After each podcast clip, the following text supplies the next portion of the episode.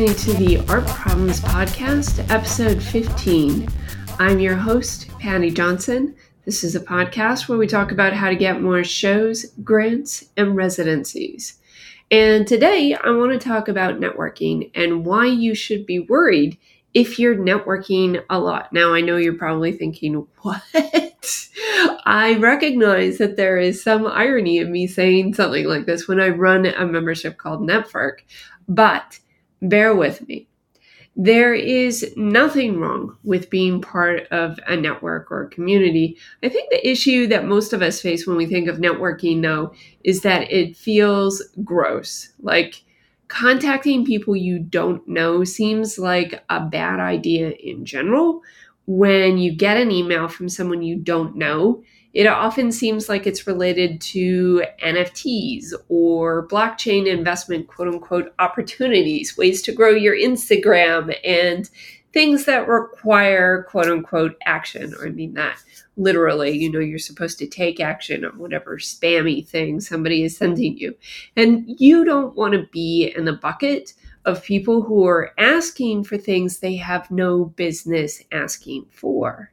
In fact, you probably don't want to be asking for things in general. And so on today's podcast, I'm going to talk about four ways, actually, not four, five ways to give up networking forever. So let's dive in. So the first way to give up networking is not to write emails and DMs if it feels gross. So, first, let me say that if you're trying to write an email that invites somebody to do something as simple as coming to your opening, but it feels gross, trust your gut. Chances are there is something in the email or event organization that isn't right. And that's something that we deal with in Network a lot so that you can you know, create emails and invitations that really work for you. Now, I'm not saying don't send the email. If you have an upcoming show, you should be sharing it on social media and inviting friends and professionals via email as well. But you should be giving them a reason to come when you send an email to an individual, right? So, that might mean inviting them to the show and then drinks afterwards, right? So you can get caught up. You can tell collectors that because they liked one particular work, they might really like another. People like to be thought of. So when you can tell a collaborator that you want them to see how the lessons that you learned together have translated into your new work, like they were already going to be invested, but now you've given them a really specific reason. They're going to be able to see themselves in this. The the gist of this here is that you're not asking them to do something for you. And if you were, that that's when it feels gross, right? You're helping them connect with something they already have a pre-existing interest in doing. Your job is to identify that interest. And that's the reason that boilerplate emails that talk about how excited you are to announce your show only go so far. The personal invites are what make a difference, but that requires a certain amount of thought and research on your part. So if you are not working, you're doing things wrong. If you're researching, you're doing them right. Now, the second the second is understanding that transactional exchange is icky. Networking is about gathering exchange like information and research, not transactional exchange. So making a sale is about exchanging money for a product. Networking, when done right, shouldn't feel like an exchange at all. It's more like research and resource sharing all of which is to say that if you're worried that making an ask will be unwelcome, you probably shouldn't be making it in the first place. Asks should not feel like asks, or maybe they feel like asks, but like the reason for making them should always be that someone else will benefit. And I always think that the nonprofit world has a really good way of dealing with asks because the role of an executive director is basically to spend all day asking people for money. And that, like, just categorically won't feel good.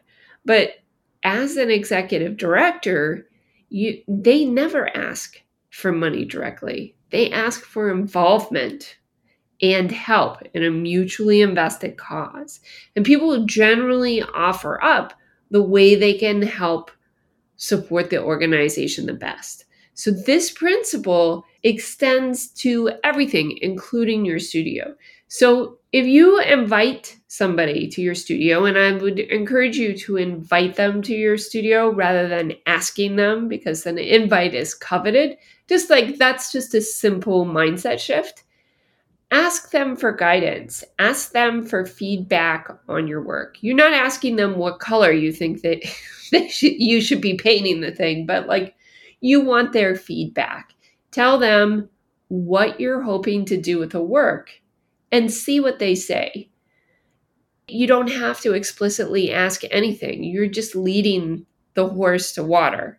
You can say at the end of the visit you hope that you can work together on something you know, when it makes sense, just leave that there. But you don't have to be directly asking for anything because it's probably going to feel weird and aggressive when you do.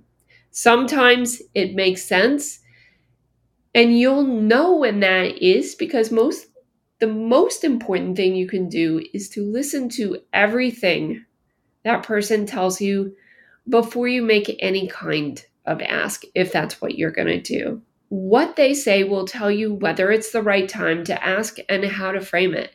And if it's not the right time to ask, also know that this can change. You know, if a studio visit doesn't make sense for them now, it doesn't mean that it won't make sense in a year from now. People change jobs all the times, they change priorities. Your work will change what doesn't work for someone today could easily work for them a year or two years from now. So just, I think, keep in mind the long game for this. Now, number three in the ways to give up networking entirely is to not let your brain convince you that an exchange is more transactional than it is. Because one of the things that our brains will do is it will tell us that we're doing something icky or transactional and really we're not. So there are a lot of reasons that we can come up with for not emailing a contact. And we've probably thought about all of these things like oh, I didn't go to their most recent show. I didn't tell, I didn't email them back about something they asked because I was too busy, right? Like there are all sorts of ways in which we fail in our communications. The upshot is either we don't connect with these people at all or we create uneven social exchanges. So, you know, we we might say thank you for things when we should be expressing excitement. You know, thank you for reading this email.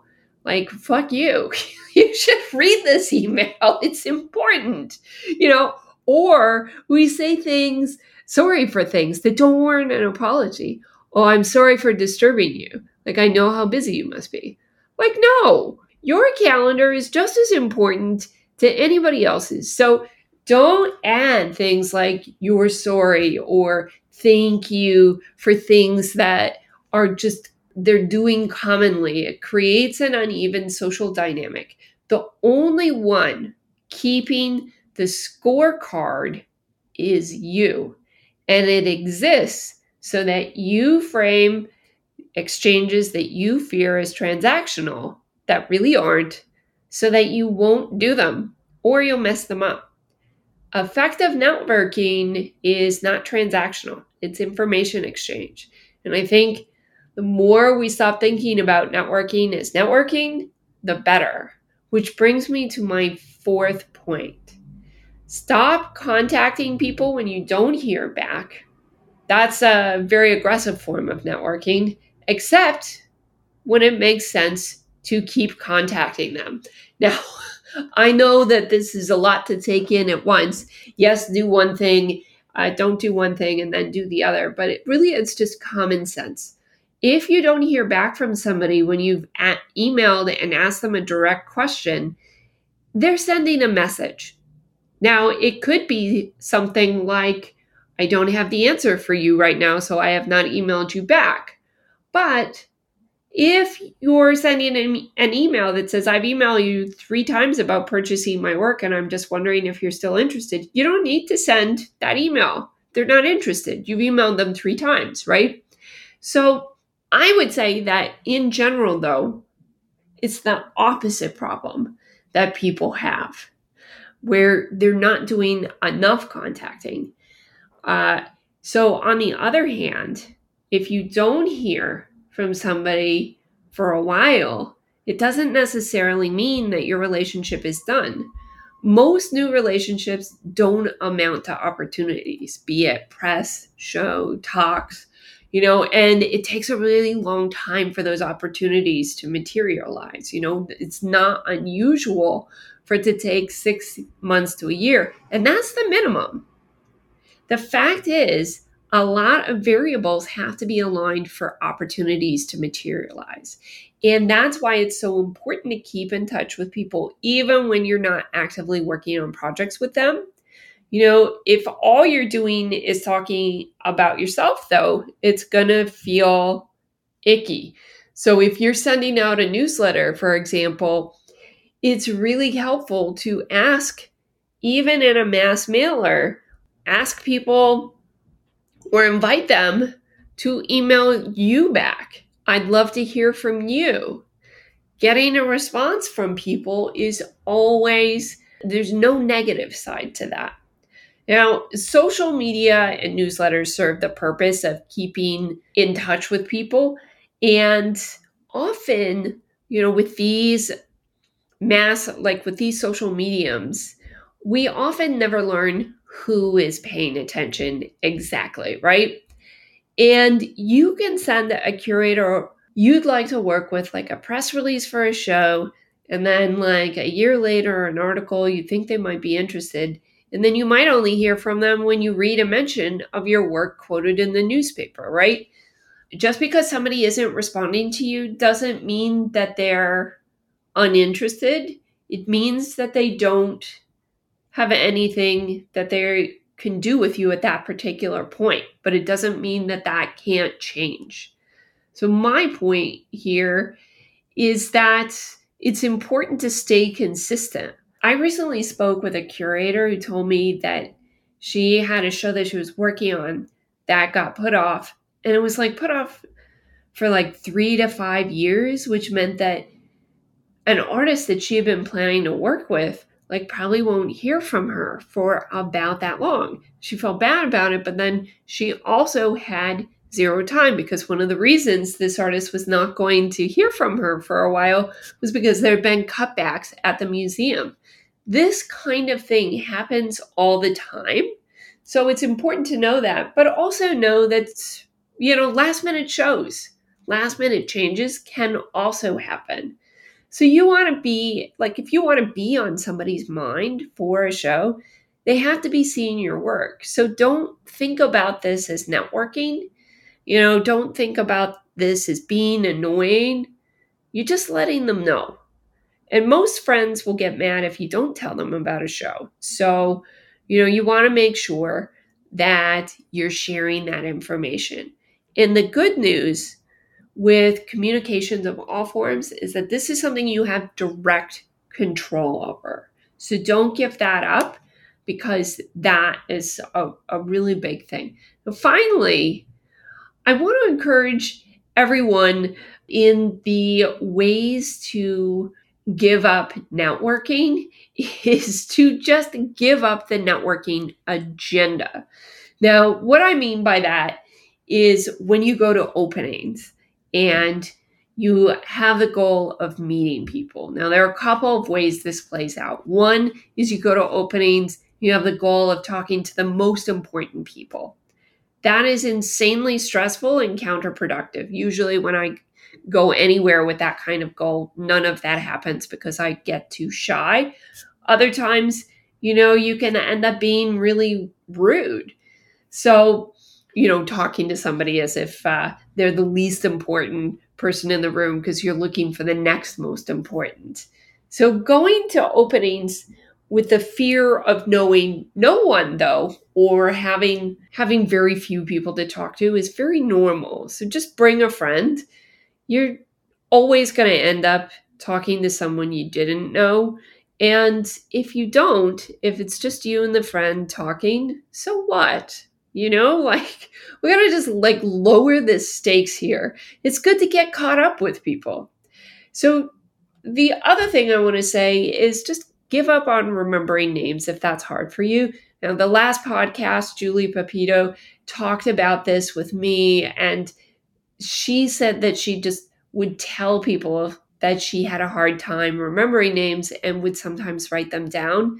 That is a perfectly acceptable way of managing that. I never write anybody's name down, and that is much to my detriment because I don't remember anybody's name.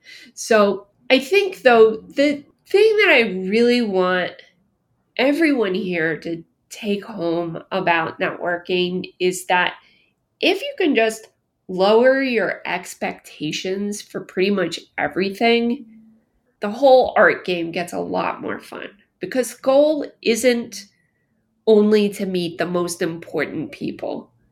The goal is to have fun so that you'll do it again.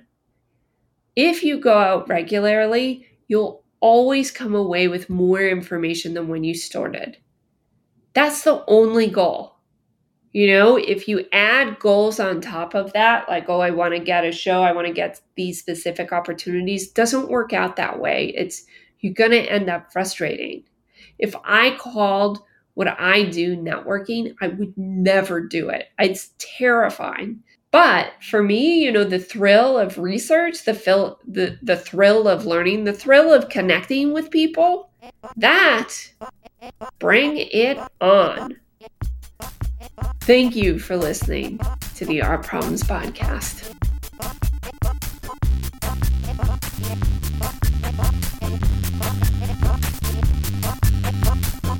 Thank you for listening.